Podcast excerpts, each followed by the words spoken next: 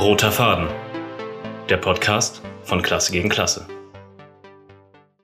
Ähm, hi, ich bin Clara. Ähm, ich bin von Rio und Brot und Rosen und Klasse gegen Klasse. Und ähm, ich würde euch kurz für den Anfang etwas dazu sagen, wer wir sind ähm, als Brot und Rosen und auch als Rio.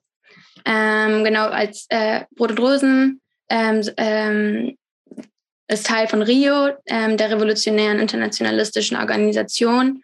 Und als Teil von Rio sind, äh, als Rio sind wir Teil einer internationalen politischen Strömung, der FTCI, Trotzkistische Fraktion äh, Vierte Internationale, die in 14 Ländern vertreten ist. Und als Rio geben wir eben auch die Online-Zeitung Klasse gegen Klasse heraus, die wiederum ähm, Teil eines international, internationalen Zeitungsnetzwerks unserer politischen Strömung ist, ähm, mit der wir, ähm, mit dem wir Hunderttausende Menschen erreichen können und dabei sehen wir eben die Zeitung ähm, als ein zentrales Mittel, um in den Austausch mit den arbeitenden Massen und der Jugend zu kommen, ähm, aber auch um Menschen zu organisieren und unser Programm vorzustellen und zu diskutieren. Ähm, genau. Ähm, wir kämpfen für eine Welt ohne Ausbeutung und Unterdrückung, in der wir frei leben können und glauben nicht, dass, äh, dass das in diesem Wirtschaftssystem, in dem wir gerade leben, möglich ist, wo die Profite von wenigen, wie Lilly es auch gerade schon gesagt hat, ähm, wichtiger sind als die Bedürfnisse von Arbeiterinnen, von Frauen, von Jugendlichen, von Queers. Ähm, und wir sind der Meinung, dass wir uns dafür mit einer revolutionären Perspektive organisieren müssen und wollen deshalb mit Rio eine revolutionäre Partei aufbauen. Ähm, einige unserer Schwesterorganisationen in anderen Ländern sind dabei schon viel weiter auf dem Weg dorthin. Ähm, genau, mit, uns, mit dem feministischen Projekt äh, Brot und Rosen, das 2003 in Argentinien von unserer Schwesterorganisation bzw. Schwesterpartei PTS gegründet wurde, äh, beschreiben wir in allen Ländern, wo wir sind, eben unsere feministische Politik.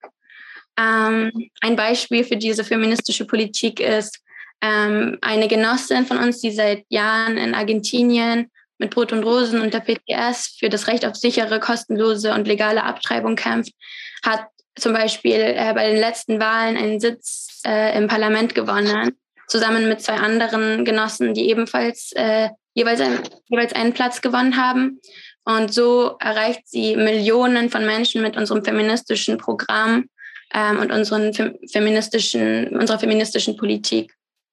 Ähm, genau, wir sind aber der Meinung, dass äh, letztendlich nur die Arbeiterinnen einen Ausweg aus diesem System zeigen können.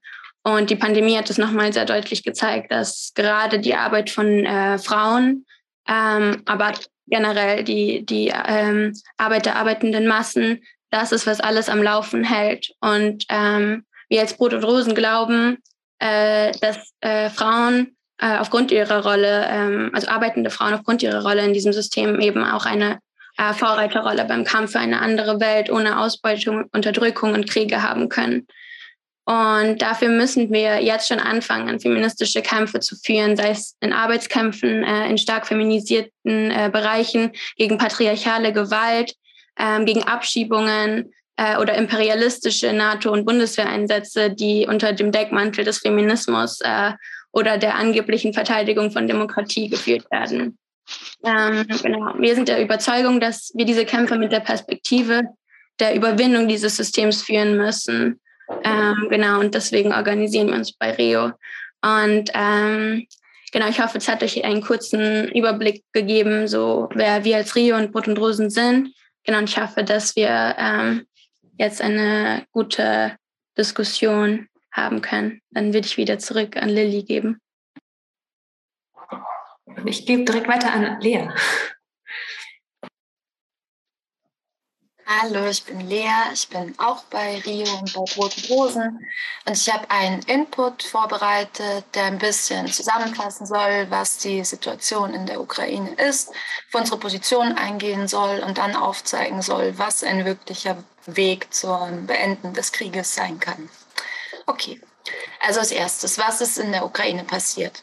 Ähm, die Spannungen zwischen Russland, der Ukraine und der NATO sind in den letzten Tagen eskaliert. In der Nacht zum Donnerstag hat der Angriff der russischen Armee auf die Ukraine begonnen. Und neben umfangreichen Luftanschlägen wird auch vom Vormarsch von Bodentruppen berichtet und Angriffen auf Ziele außerhalb der Donbass-Region gesprochen. Der Ukraine-Konflikt existiert seit vielen Jahren. Seit 2014 gibt es von Russland unterstützte separatistische Regionen im Osten der Ukraine, die auch heute der Fokus sind. Doch der Konflikt ist eigentlich noch viel älter.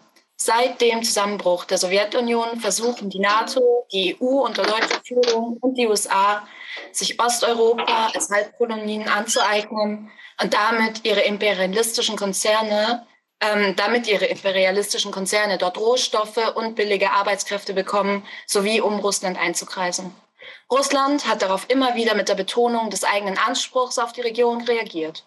In der ehemaligen Sowjetunion äh, in vielen ehemaligen Sowjetrepubliken zeigt sich auch heute noch Russlands reaktionärer Einfluss, wie zuletzt bei der Niederschlagung des Aufstands in Kasachstan oder in der Unterstützung der reaktionären Regierung Lukaschenkos in Belarus. Im Vorfeld der aktuellen Eskalation hatten die westlichen Mächte, Mächte deutlich gemacht, dass sie sich am Verhandlungstisch nicht verpflichten würden, die Ukraine nicht in die NATO aufzunehmen. Und als Reaktion darauf erkannte der russische Präsident am 21. Februar die Provinzen Donetsk und Luhansk in der Ostukraine, die seit 2014 von prorussischen Separatistinnen kontrolliert werden, offiziell als unabhängige Republiken an. Die weltweiten Auswirkungen darauf waren schnell zu spüren. Also die Aktienmärkte fielen, der Rubel verlor 10 Prozent seines Wertes und der Preis für ein Barrel Öl stieg um 100 Dollar, was sich halt auch sicherlich auf die Inflationstendenzen in der Weltwirtschaft auswirken wird. Und heute Nacht ist Putin dann in die Ukraine einmarschiert. Die EU und NATO-Staaten reagieren mit der Ankündigung, die Sanktionen weiter zu verschärfen. EU-Kommissionspräsidentin Ursula von der Leyen sagte, die neuen EU-Sanktionen würden den Zugang Russlands zum europäischen Finanzmarkt verschließen. Bundeskanzler Scholz meldete sich über Twitter zu Wort und verurteilte den Angriff als rücksichtslosen Akt. Die NATO hat seitdem 100 Kampfflugzeuge in Alarmbereitschaft versetzt. Diejenigen, die sich dem Krieg entgegenstellen, werden jetzt augenscheinlich vor die Wahl gestellt. Entweder auf die Seite Putins oder auf die Seite der NATO. Und nicht wenige sagen, ja, es braucht Sanktionen, so als wäre das die beste Art und Weise, sich dem Angriff entgegenzustellen. Also dem re reaktionären Kreml sei dazu gesagt, weil es glasklar ist, dass Russland mega aggressiv agiert und dass diese Offensive, die schon Zivilistinnen das Leben gekostet hat, gestoppt werden muss.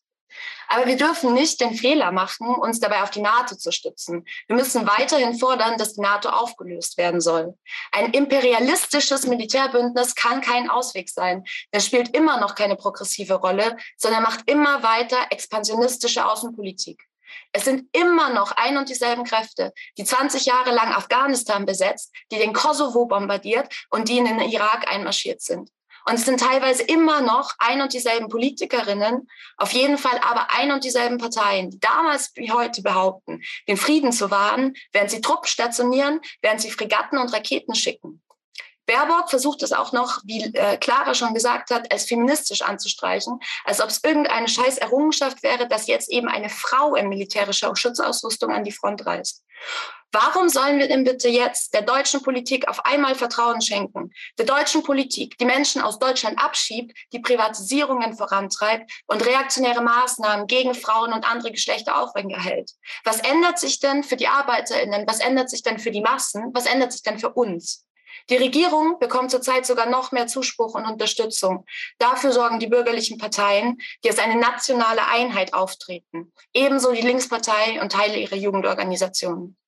Diese Kräfte der Linkspartei ziehen in Betracht, NATO-Kritikerinnen aus ihren Reihen auszuschließen. Und auch die Linkspartei ist sich nicht zu schade, mit Kräften wie der CDU, der FPD, der SPD oder den Grünen gemeinsam auf die Straße zu gehen, wobei die alle oder fast alle Blut an ihren Händen kleben haben. Die Linkspartei stellt sich zwar noch gegen militärische Interventionen, aber sagt halt zu den Sanktionen entweder nichts und klammert diese Frage also aus oder begrüßt sie einfach ähm, Teile der Linksjugend fordern absurderweise sogar noch mehr. Diese nationale Einheit, wie wir sie schon vom Anfang der Pandemie kennen, wohlgewährt wieder einmal im Interesse des Kapitals, wird den Rechtsruck stärken. Sie verschärft den Chauvinismus. Aber so, es gibt eine Alternative und die ist nicht irreal. In einer Kriegssituation ist es die Aufgabe der Arbeiterinnenbewegung, sich gegen den Krieg zu stellen. Das hat sie schon immer gemacht.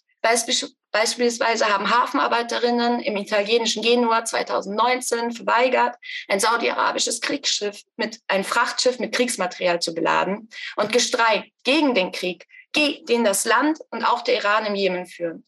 Außerdem gab es gegen den Irakkrieg riesige Mobilisierungen. In Berlin sind eine halbe Million Menschen, weltweit einfach Millionen Menschen auf die Straße gegangen.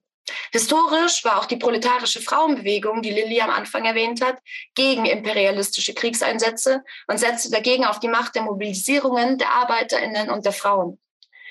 Wir hier im Herzen des Imperialismus müssen uns entschlossen gegen Russland und gegen die NATO stellen, so wie wir das hier und heute tun. Eine unabhängige Ukraine ist weder durch die Unterwerfung unter die NATO noch durch die Unterwerfung unter Russland möglich. Die einzige Perspektive für eine wirklich unabhängige Ukraine ist eine sozialistische Ukraine der Arbeiterinnen aufzubauen. Und deshalb müssen wir auch heute auf die internationale Solidarität der Arbeiterinnenklasse setzen, anstatt auf das reaktionäre Russland, oder die imperialistische NATO.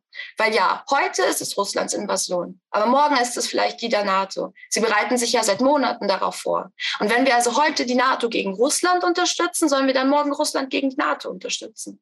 Es geht nicht. Wir müssen halt stattdessen wirklich dafür kämpfen, dass die großen Gewerkschaften, die Mitgliedsgewerkschaften des DGB, zu Demos wie die heute in Berlin, alle ihre Mitglieder mobilisieren, dass sie zu Streiks aufrufen. Das sind unsere Kampfmittel gegen den Krieg und gegen die NATO-Sanktionen und damit natürlich gegen die Bundesregierung und ihre Beteiligung daran.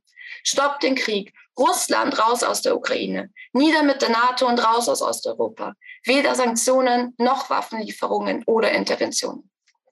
Dann würde ich an Lilly abgeben. Danke fürs Zuhören.